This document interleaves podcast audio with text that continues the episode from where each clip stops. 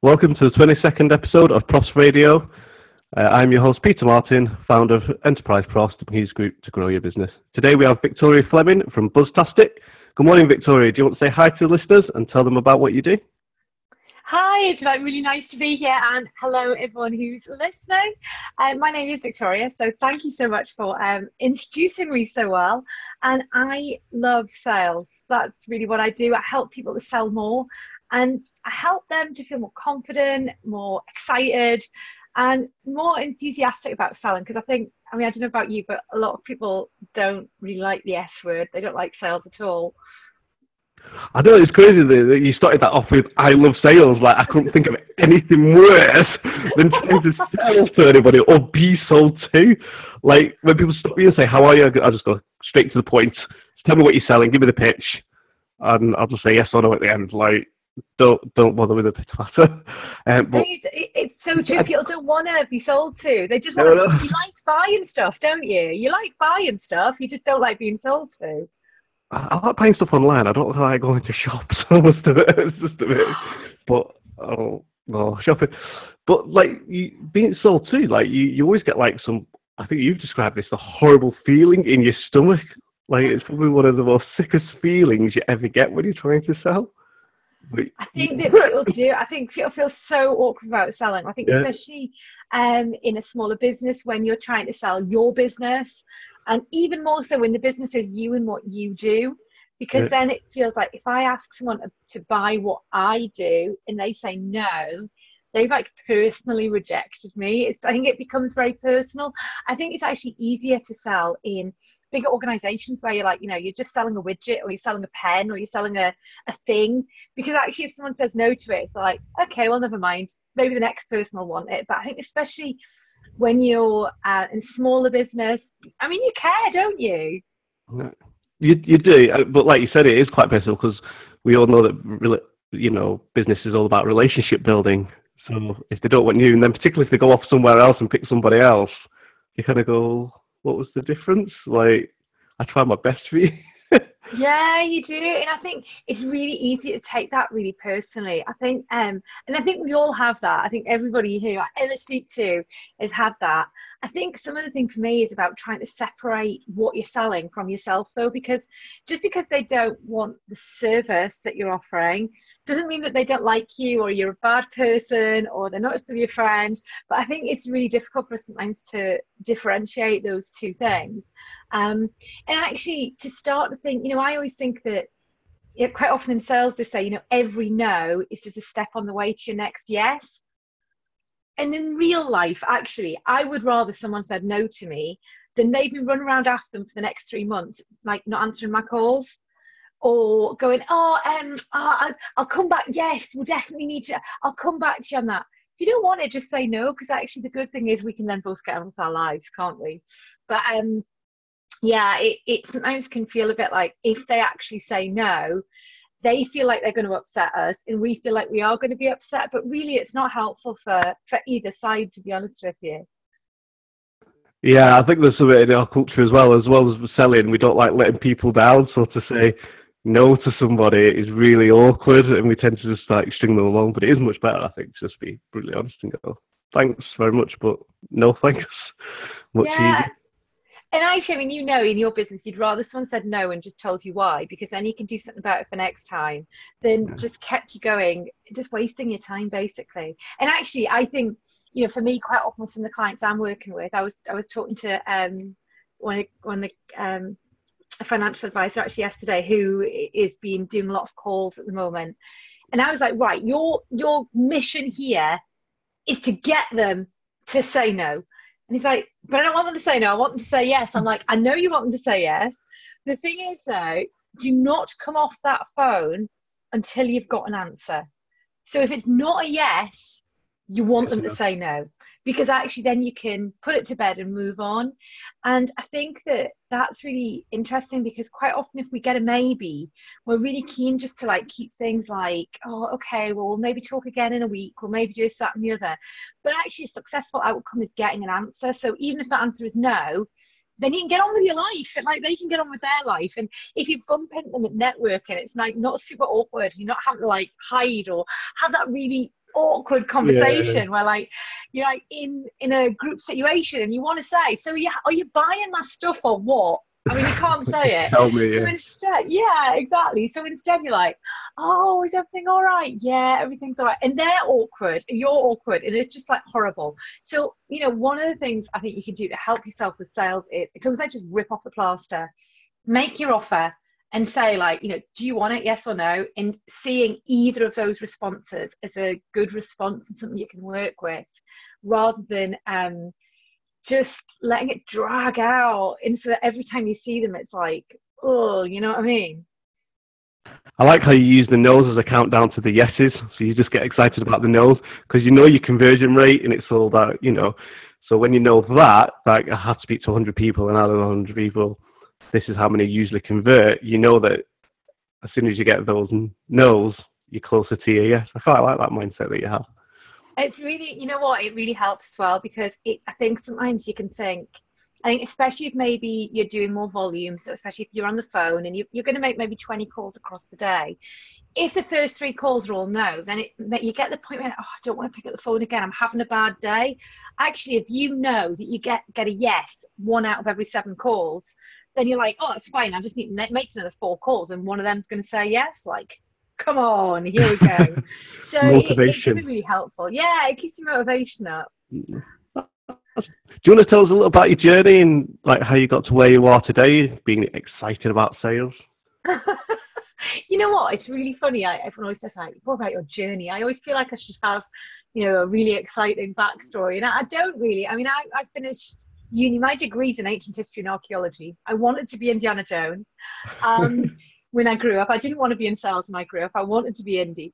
Um, when I finished uni, I ended up working for one of the big local companies, which is Sage. They're a big technology company. And I started in tech support. And actually, I credit, I did three and a half years in tech support. I also did training qualifications, a bit of time in sales during that time. And, but I credit that was when I became a salesperson, really. I didn't know I had at the time because really I think salespeople are just problem solvers. You have a problem, I can solve it. Hooray! Um, and actually, really, the best salespeople, that's what they're doing. They're solving a problem for someone. So a lot of that came from that. And I spent like altogether, I was with Sage for 10 years, and that was a great stomping ground because equally I did a lot of work with um, small businesses and I always used to think, oh my God, they're so brave. They're so brave. They set up on their own. They've done this. I could never do that. I always had that little thing. Oh, they're so brave. Um, and then in the, in the beginning of the recession, I went to work in the construction industry, as you do, still selling software, but all of a sudden selling software into a market that um, kind of wasn't there anymore. So I set up in ran a sales team and um, we introduced a number of new innovations to keep us going through the recession. Um, and then about six years ago now, I sort of just said, right, you know what? I want to be one of those brave people. And I set up on my own. And I've been doing that ever since. I've been really lucky, and since I've set up, I've got to do some really interesting corporate stuff with um, with retail, you know, sort of like clothes shops, with um, banking, with uh, telecoms companies, with all sorts of different, like, sort of really big corporates, but then also with um, small and micro businesses. And actually, that's where I get the most excited because if you make big corporate an extra two million pounds, they're like, great, brilliant, it's another two million pounds. If you can help a small business make an extra thousand pound a month, that's huge because that's actually really life changing for them and their business. And um, I've been really fortunate to be able to do both of those things uh, at the same time. So I'm super lucky. And after six years, I still love what I do and I still love to sell. So that's also really lucky because I think it's, I especially when you run your own business, it's really easy to fall out of love with some of the stuff you do. But I really love what I do. And I think that's, um, I think that comes across and it helps people feel that we know what if she can sell then i can as well. And i really like being able to empower people like that. So we talk about sales a lot but generally people in, in business talk more about marketing which is kind of a little bit softer. What would you say the differences are between sort of sales and marketing? Oh right okay so and quite often just to be clear people will ask me what i do and i, I go I, i'm sales and they go oh sales and marketing and i go no sales. And the key difference to me is marketing is reactive. So you send a load of um, emails and then you sit there and you cross your fingers and you go like this fingers crossed the phone will ring. Someone will email me a check will come in the post. Um, so it's very much like you chuck it all out there and you just cross your fingers. That's literally it's just hoping and wishing whereas i see that sales is proactive because sales is actually get going and doing something about it it's going and picking up the phone and ringing someone and saying look i've got this great opportunity do you want to be part of it it's about going to networking meeting and say, you know what, I've got this fantastic solution. I think it'd be great if you let's have a coffee about it. It's about making something happen. And I think to me, that's the big difference. Now, increasingly, and I don't know what your views on this are, but I think increasingly marketing is becoming more proactive things like chatbots and some of the digital innovations. Um, and equally, I think that sales is leading a little bit more in towards the marketing. So I do think they're becoming a little bit more overlapped in the digital world.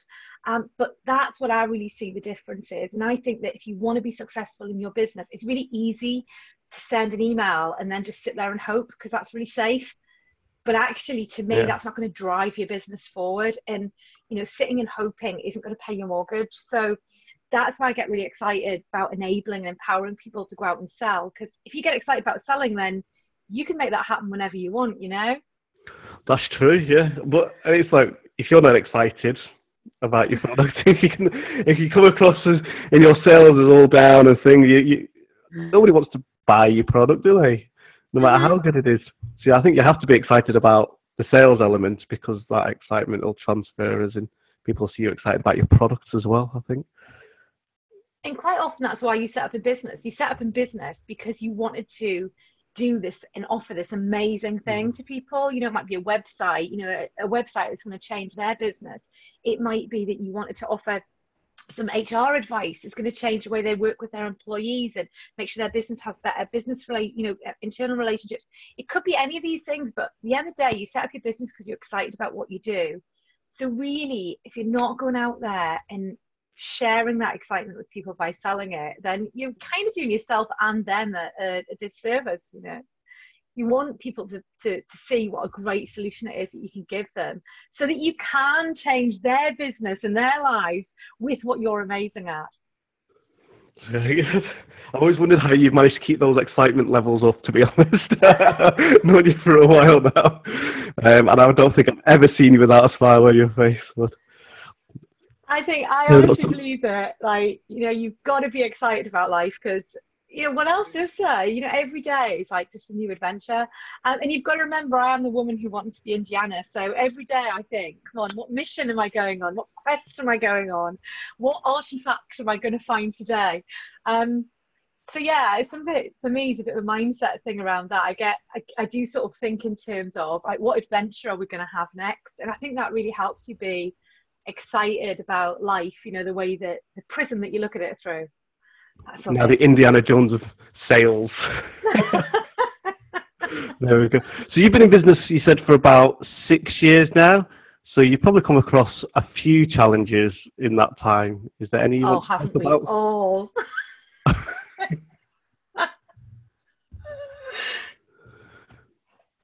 Is there any you want to talk about? Um, oh God, where do you want to start? Yeah. Um, I think that I think we all have loads of different challenges. I think that some of the stuff that I've found challenging along the way has been when I've had to make a big change. So, for example, um, I got to a point uh, about 18 months ago where I realized that I couldn't keep doing what I was doing because I just ran out of time. I'd run out of resource, I'd run out of energy. So I had to outsource but that at that point it was like i hit like this big brick wall about i need to do something different but i don't know what it is.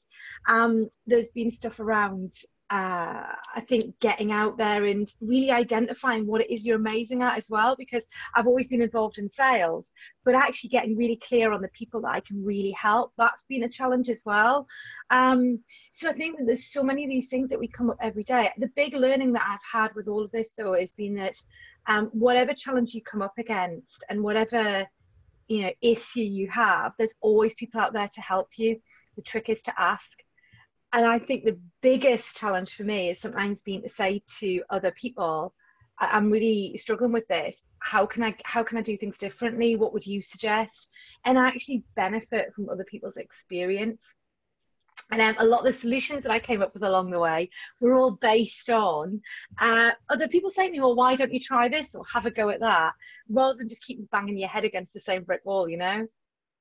But so we, I mean, we we know, you know, because you put things on Facebook or on LinkedIn saying, you know, I've got this problem, and then suddenly you get all these people trying to sell to you. How, how would you go about trying to decide who do I listen to, who should I trust here, who I'll be really honest. I, I don't know about you, but like I've got like a group of bit. Well, you're one of my business buddies, aren't you?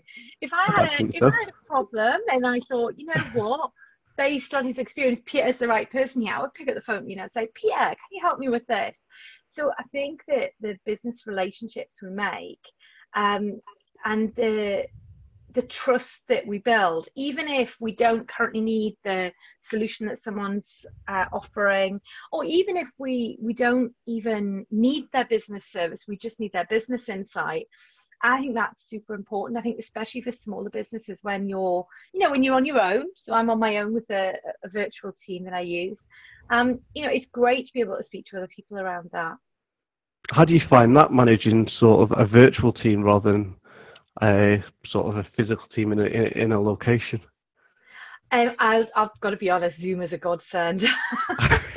Everybody's saying that lately. I mean, at this moment in time, but interestingly, even before all of the current situation, like yeah. Zoom's great. Um, and I've got to be really honest. Uh, there's loads of proper like project management and team management software out there. I've got to be frank. We've got a Facebook group. so we have a there's, there's, a Facebook group called Teamtastic, um, which is all where all the internal team, um, you know, if they've got a problem or a query or something like that, they actually post it on the Facebook group, and normally someone else comes back and says, "Oh, this stuff's over there," or "It's in the Dropbox." And I know there's loads of official software you can use, but actually it works, you know, and it's quite nice because it's a little bit more informal, which for me, um, all of my team are um, professionals at what they do. So they don't need um, you know they're, they're all independent they're all self-starting they all know what they need to be doing. They don't need like loads of guidance and support from me or from anyone else. So it's just a really informal way of just quickly saying oh what about this? Oh i've got this. Or here's this if anyone needs it. Um, so yeah. Well, who, who thought? Facebook is a well, yeah, I think that's quite a key point. You know, picking up what works rather than going, what should I be using? You know, just because yeah. lots of companies use Slack and oh, that's what I should be using to manage my business. Why? If it makes your life more complicated, why? Keep it simple. And if software isn't helping you do that, then it's the wrong software for you. No matter. And I mean, I, ironically, um, I mean, there's some there's some software that I absolutely adore, but I think it does just show that you know, in sometimes it's where people are. I mean, the bottom line is like all my team is around on Facebook, so you know, I'm in and out of Facebook a couple of times a day by default anyway. And I've used Slack before, and I've got to be honest, I hated it. I think it's a Marmite thing. I think it, to be honest. Yeah, I think people either love it or hate it, but um, couldn't get away with it. So, and as saying, all my team are in and out on on Facebook anyway, so just it's convenient, you know. Why not? uh, so that's how the Jarvis overview. So, what would be your top tip for if you want to sell more? Uh, I think definitely you need to get your systems in place. Um, I think there's right. There's three key things. I think sales is about three things, and they're three really easy things. That's what's really good.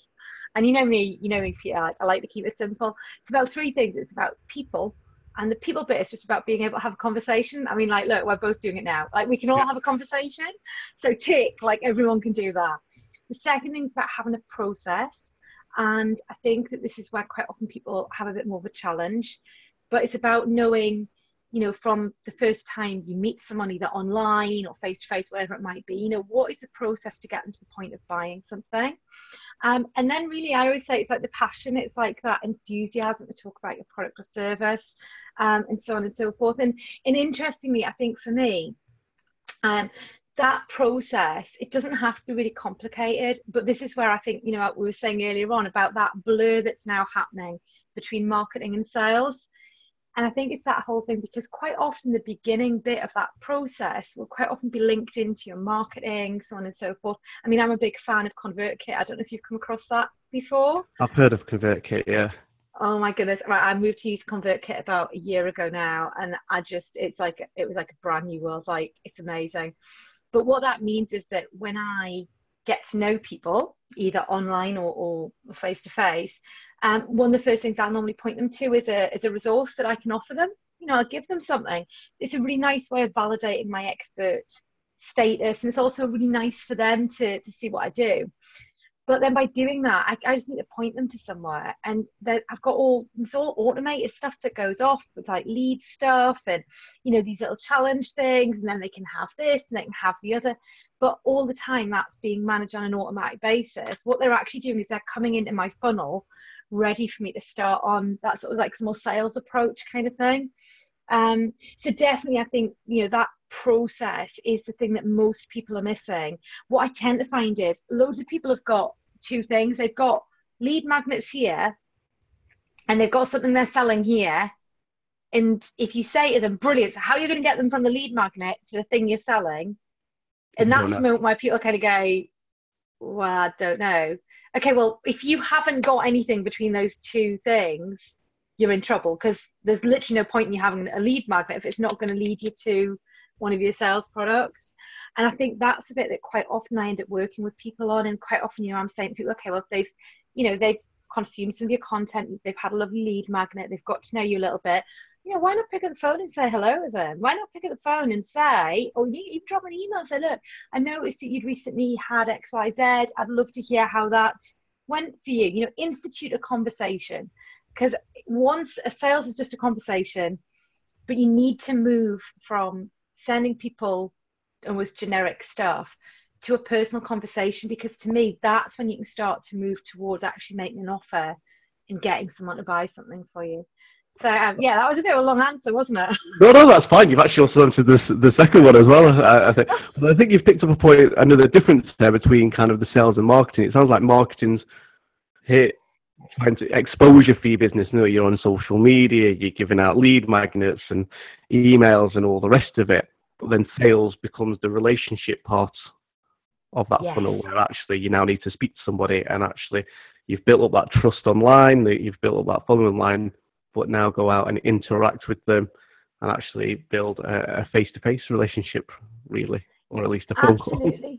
Yeah, no, no, I com- completely. And I mean, it doesn't have to be a phone call. I mean, it could be a DM on Facebook if that's your thing, or it could be, you know, a messenger, a message on LinkedIn. Although, my goodness, LinkedIn messaging at the moment is not a that is like the most salesy place in the world right now, and not in a good way. It's, not, no, it's not even sales, is it? Really, it's more like oh, buy my just, stuff. Like it is literally. Like, and you're just like, what is going on here? I don't even know who you are. And like, you're trying to connect with me. And your opening thing is like, you know, we should connect because we're in the same, what is it? I've been on your profile and uh, it looks like you're doing some great work with X. So I would love to be connected.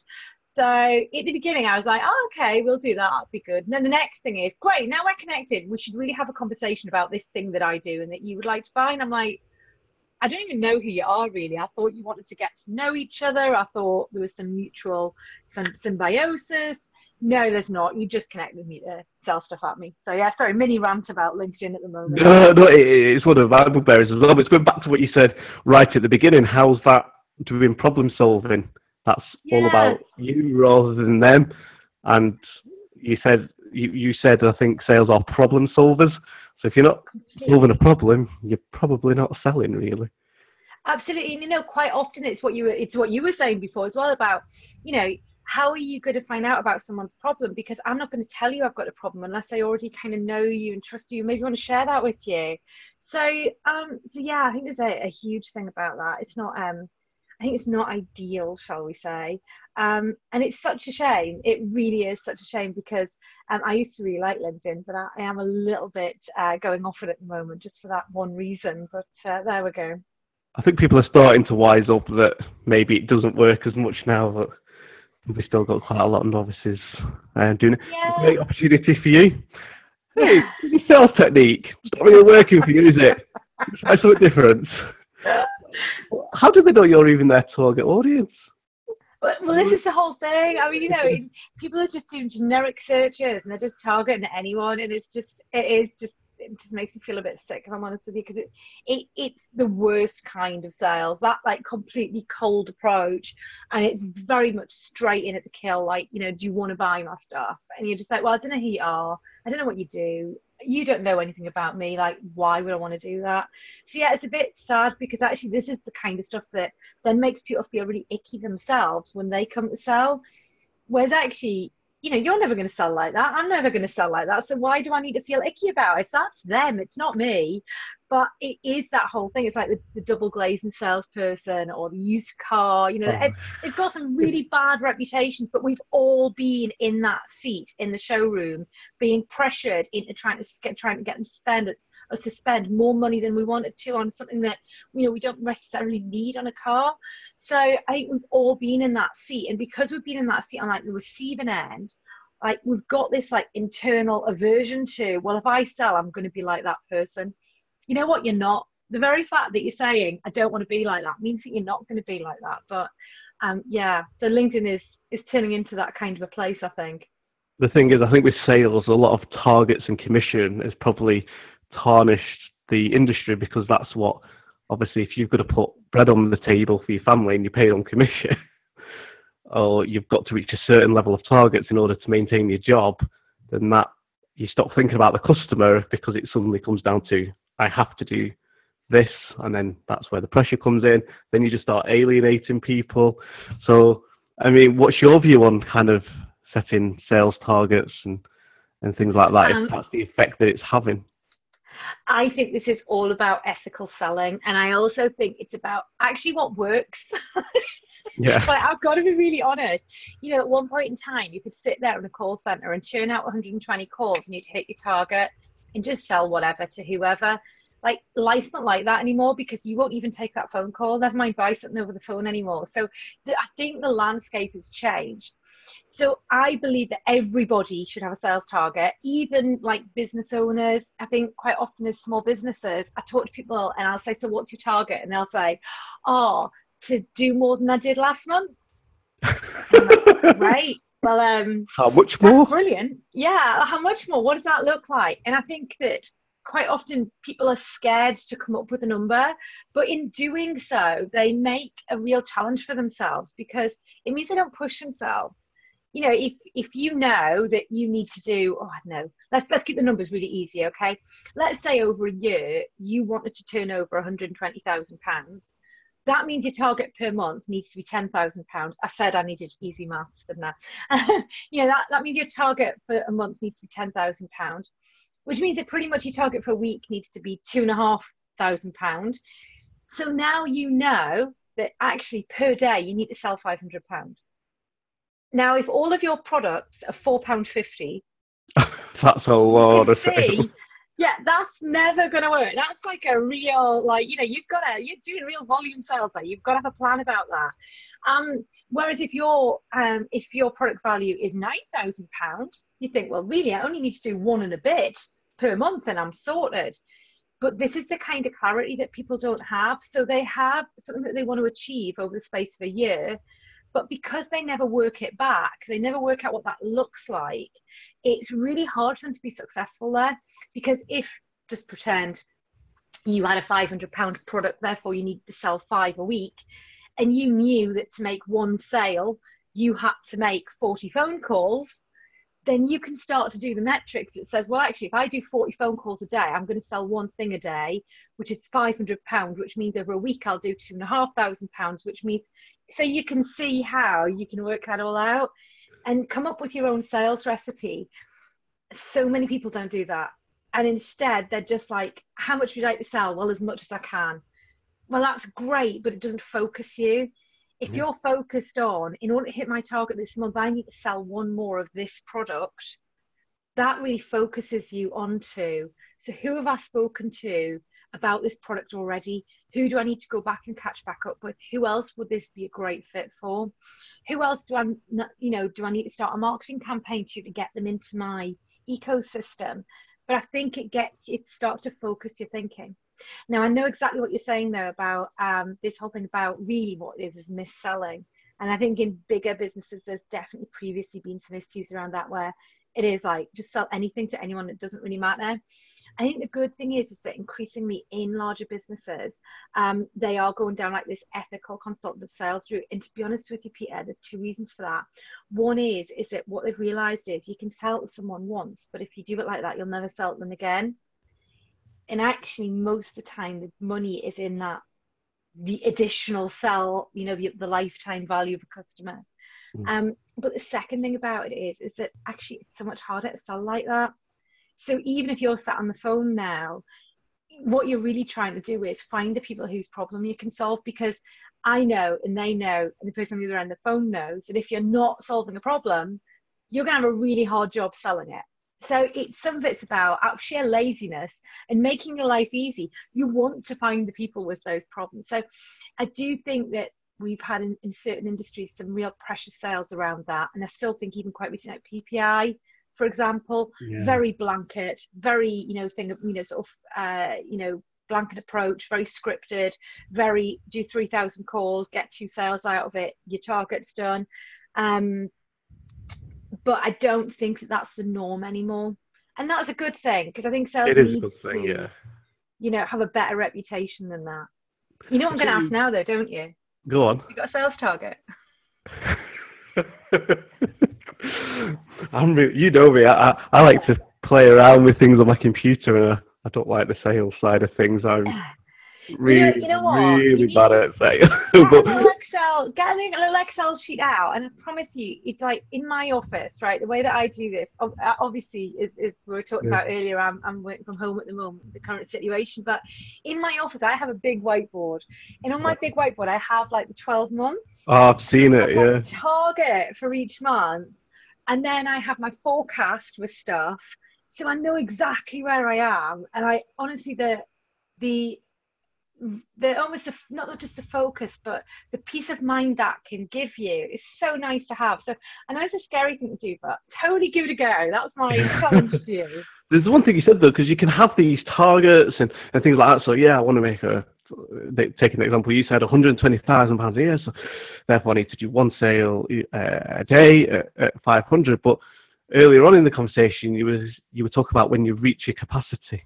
So i think people you know it's nice to have those targets and, and that'll do it. But actually, how many hours are you going to be working a day? Like, if you've got to get one sale a day and it's going to take you 40 phone calls, is that going to take you longer than a normal working day? And actually, is that what worth that it? look like? Because people enjoy the business and a lot of them they go, oh, that's it, and I'm going to make loads and loads of money, and they never think about actually capacity and how to scale it. up. And you know what? And that is such a great point because that's exactly why you should do this. Because if you, uh, obviously, I've just been talking to my video editor earlier on today, and he's hitting capacity. And we've just been having a conversation about what that might mean for him. Um, and essentially, where he is now, and um, he's in a great position where he's now thinking about I'm going to outsource some of it, but also I'm going to put some of my prices up. And I don't need to sell as many things to make the same money. Um, and equally, if I'm put the price up a bit, I can afford to outsource some of that work. I think the thing is, is that sometimes we don't actually get to the point of thinking about that. So we don't think, in order to make my financial target for the year, the money that I would like to make, I'm going to have to sell 20,000 widgets. We don't, we never have that like complete recognition. So this is one of the reasons it's a good idea to track back on targets because if all of a sudden you find, right, well, for me to sell one of this thing, I need to make 30, 40 phone calls. And actually, I haven't got the time to do that five days a week. So therefore, I can't hit my targets. That says something about what you need to be thinking about. And what you need to be thinking about is either how can I do it in 20 calls a day? Or is this the right price point for this product? Should I be selling a higher value product? Should I be doing X, Y, Z? But I think they're upfront decisions you can make rather than I think what often quite happens is people get to capacity and they're still not making the money that they want. And the reason for that is they've never actually worked it backwards to say, well, if I want to make this amount of money, this is, you know, what that needs to look like. And it, it, there's a huge, so, you know, quite often I'll, I'll be able to say, right, so I need to sell one more day's training, one more day's training this month, and I'm like, done. Whereas if it was if I didn't have a target, I'd be like, right, well, I need to sell some more stuff.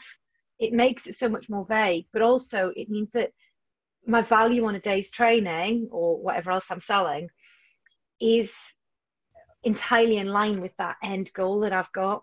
Does that make sense? It does make sense. I mean, one of the things that, that, that I do when I, when I look at targets is actually I kind of go, this is the minimum that I need, you know, to pay overheads, make a living, etc. This is my capacity, and I probably should aim somewhere around here. Um, so I tend to do. I've got this one spreadsheet, and I tend to do three of them um, based on that. I don't, I don't know. Is that something you do similar, or do you kind of just go sales, maximum sales? Um, I I personally work all my targets on where where I want to end my year on. So I, I, on a turnover basis, and some people do their um their, their targets based on profit or whatever. I mean, there's loads of different ways to targeting, and some people do it based on units. For me personally, I have a financial target on my turnover for the year, and then I work it back. Now I know what my costs are, a bit like you. I know exactly per month what what pays the bills, if that makes sense but I also know the difference between that and what I actually want to achieve. So my target is what I want to achieve. and the reason for that is that that's where you want to end up. That's a, you know, I think we, we work really hard running our own businesses. Yeah. And, and yeah, it's great if you're paying the bills, but really, you know, you want to be in a position where you're making the money that you want to make and equally being able to lead the life that you want in line with that. And I think that it really helps with things like your pricing and your products if you're constantly aiming at what you want to achieve rather than that like sort of like you know pay the bills kind of figure? Yeah.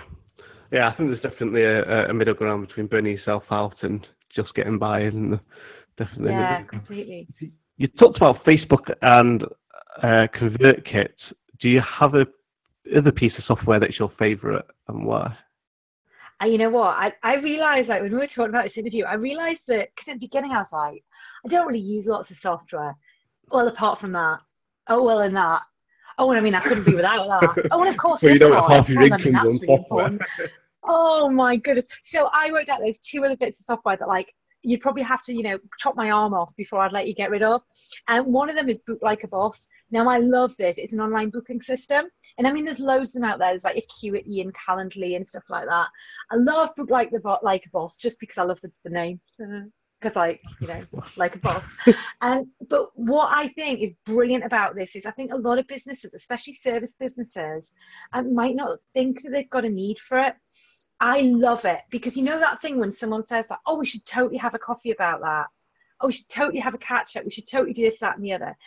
Now the two things about that are is that one is is it's a pain trying to organize your diaries so it's really easy if you can literally just send them a link and just say, yeah, just there's access to my diary, just book it in kind of thing. Um, that makes life really easy. And also it takes the onus off you. So it means that, you know, when they're ready, they can come and book that in. The second thing about it is, is that you can time bind that. So whenever I do that, they're 15 minute sessions, like little 15 minute time slots. And that's really helpful as well, because I think so often, um, you know, we, we end up drinking a lot of coffee giving a lot of free advice. you know, we're all busy. We have targets to hit. Come on, chop chop. You know. So I think that I found that's really helpful in a way of time binding. Um, you know that that time doing that stuff, and that's not because I don't want to spend time talking to people or anything like that. It's because in reality, as you know, you know you've got other stuff to do with your day there's only so much of your time you can mm-hmm. dedicate to catching up and talking to people. And what I've found is since moving to that for like coffee, um, is that people tend to be more respectful of that time because they can see it's a 15 minute slot. So it's really helpful.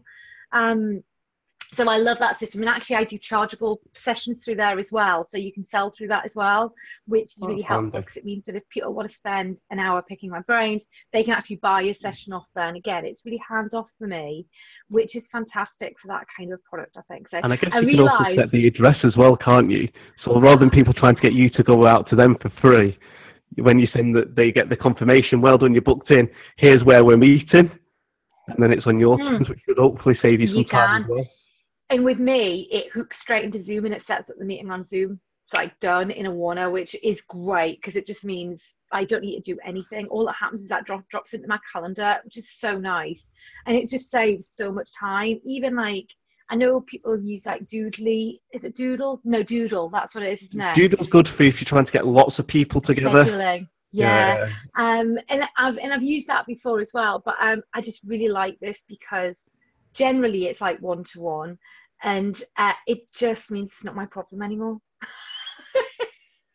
not my problem. So that's one. Like an online one, PA for you. Yeah, it's a bit like that. And and so there's that one. And the other bit of software that I really love is um it's a presentation software which is called Beautiful um, AI.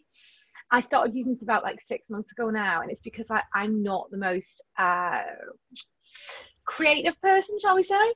So my slides and stuff are really important because it's my professional image, but actually they're not the things that I find the easiest to do. So I started using Beautiful AI and I love it because it puts together beautiful presentations like really simply. There's a player so you can use it all offline as well. But the other thing that I really like about it is you can even embed it on like your websites and stuff. So I've now used that to do like lead magnets and things like that, where actually people go to the website and there's a player, and in the player there's a mixture of presentation slides and video and it just okay. looks really super cool. So um, I think that would be the other one that I pay for that every month, and yeah, that and ConvertKit, those monthlies, I I just you know I wouldn't I would not go to the pub for a night to make sure I could pay for those instead. Really. wow. They're, they're even better than a pint or a glass of wine, maybe in your Yeah, case. exactly. So yeah, so I'm not sure there's other stuff that I use. I mean, I'm a big user of like, although I'm a Mac user, I mm. use uh, all the Office suite. I mean, I think everybody does, don't they? I mean, even on Mac, you can't get away. I, I just, I think the usability um, of Office is just great. Um, I use iMovie all the time. But this is what happens, isn't it? You start to think about all the software that we use day to day, and you suddenly go, "Oh my god, there's like loads of it, isn't there?" Half of what I spend is all on software or some sort of something to do with the website or something. You mentioned um, the name of Book Like a Boss and how you like that. I'm curious to know how you named your business, like Buzztastic. Like, it's such a oh unique name, but it's such a great name as well. I've never asked you how you came up with it. You know what? Okay, so when I was setting up my business, I, I had all these grand ideas for names, and then I, I, did that thing that everyone does, which is you go online and you go, mm, can't get the website. Oh, I can't get the website. And um, my friend at the time, I've just said I'm not very creative. My friend was head of marketing at the business I, I was I was in last, and she was on maternity leave. And I was talking to her and I said, oh, you know, I can't come up with a name. Like all the good names are taken. Um, and just out of interest, I couldn't even tell you what those good names were. But at the time, they seemed like these were amazing names, but they weren't available. And um, she said, oh, I'm sure you'll come up with something. And it's 3 a.m. in the morning. My phone started to beep. And she'd been up, she's not breastfeeding her child. and she'd be like, I'm so bored. But I came up with all these great names and Buzztastic was one of them. And I was like immediately really excited about it because actually, I don't know, you probably won't know, but I used to keep bees. So, um, oh, okay. It felt like buzz, bees. I thought, oh, yeah, I could really get on board with that. And um, I was able to get all the names and everything. The only thing I haven't got is the dot .com address, which is really annoying. Oh. Somebody's got that, and they keep saying, "Well, you could buy it for only seven thousand pounds," and I'm like, "No, no, but every year it's going up. so oh, no. you could buy it for eight. And I'm like, oh man. So it's really frustrating. But um, yeah, so, and I love my company name. I absolutely love it. And actually, um, Buzztastic is obviously the company name. And quite often the tag that I use is Be Sales Tastic. Right. So, and I love that because it's like you can make sales fantastic just by being sales-tastic. Sales-tastic. So you've got all these little play on words on it. I, I really like the name actually. It's very unique, and it, I think it fits well with your personality. To be honest, when you think about buzz, you think of something very exciting and colourful. It's really funny as well. Like I've got a couple of like um, a couple of clients who I mean I've been on retainer with one of them for like oh god probably nearly six years and I, and I go in a couple of times a month normally. Uh, and literally, they'll be like, "Oh, look, Buzz is in the building." you call me Buzz, they'd be like, "Oh, Buzz, come get a meeting with you about this, that, and the other, or whatever." So yeah, it's uh, it's really funny, but I don't have a problem with that at all. I think it's hilarious. Looks like your next uh, Halloween costume will be a, a buzzy bee or something. Fantastic colours. Um, so before you go, how can people connect with you? Oh, right, okay. So come find me on LinkedIn. Just don't spam me on the messages because I love LinkedIn. I am a bit of fan. But the You other thing is, I mean, yeah, you will get blocked. You'll connect with me, I'll accept, and then you'll message me and I'll just get rid of you. So come and find me on LinkedIn. Of course, you can find me on my website, which is buzztastic.co.uk. But the thing I'm really excited about at the moment is I don't know if you know about this. Go on. I've started a YouTube channel. Ooh. I know, I'm like so super excited about it. I have 43 subscribers, and none of those are my mum, so I'm dead proud of that fact because I haven't asked her yet. Okay, um, so they're all actually genuine people. So I've I've had a I set up a YouTube channel about um oh, be about two months ago now, just before um like the COVID situation kicked off. Uh, and I'm putting out weekly content there. So it would I would love anyone who wants to come and take or partake of all my videos. It's all there's no charge in any of it. It's loads of great advice, and um, you can get that there. The channel is called Be Sales Tastic. So if you have a search for Be Sales Tastic, you'll actually find the channel and all of the videos there. And I would love it if you hit the subscribe button. So there you go. There's my big plug. You've not plugged it, but I, so I'm going to plug it for you. But you've also got a Facebook group, haven't you? Which I'm in, and I've had loads of value out of it actually. So I'm going to plug I that one. do, yeah. And, it, uh, and actually, the Facebook page, um, I've got some live stuff going out on there coming up as well. So Right. you know, go head across on the page. Just come and find me on social, basically. That's, yeah, I'd love Type in sales plastic and they'll find you. We will. Yeah, we'll put in the um, we'll put in the little link at the bottom there, and that'll be it'll be in the comments or something. I'm sure. Brilliant. Well, thanks for coming on. It. It's been really appreciated because I think sales is one of, those topics that, you, like you said, people are quite uneasy about. So I'm sure they'll get a lot out of it. So thank you very much for coming on. It's been great having you. Oh, it's been great. It's been really nice catching up as well, Peter. So, I, as one of my business buddies, it's been lovely to um, come on and, and be part of the podcast as well. It's uh, super, super excited to be part of it. And it's lovely to catch up with you as well. Thank you. Remember, listeners, to check out the Enterprise Plus community and LinkedIn group. Go and A-star your business today.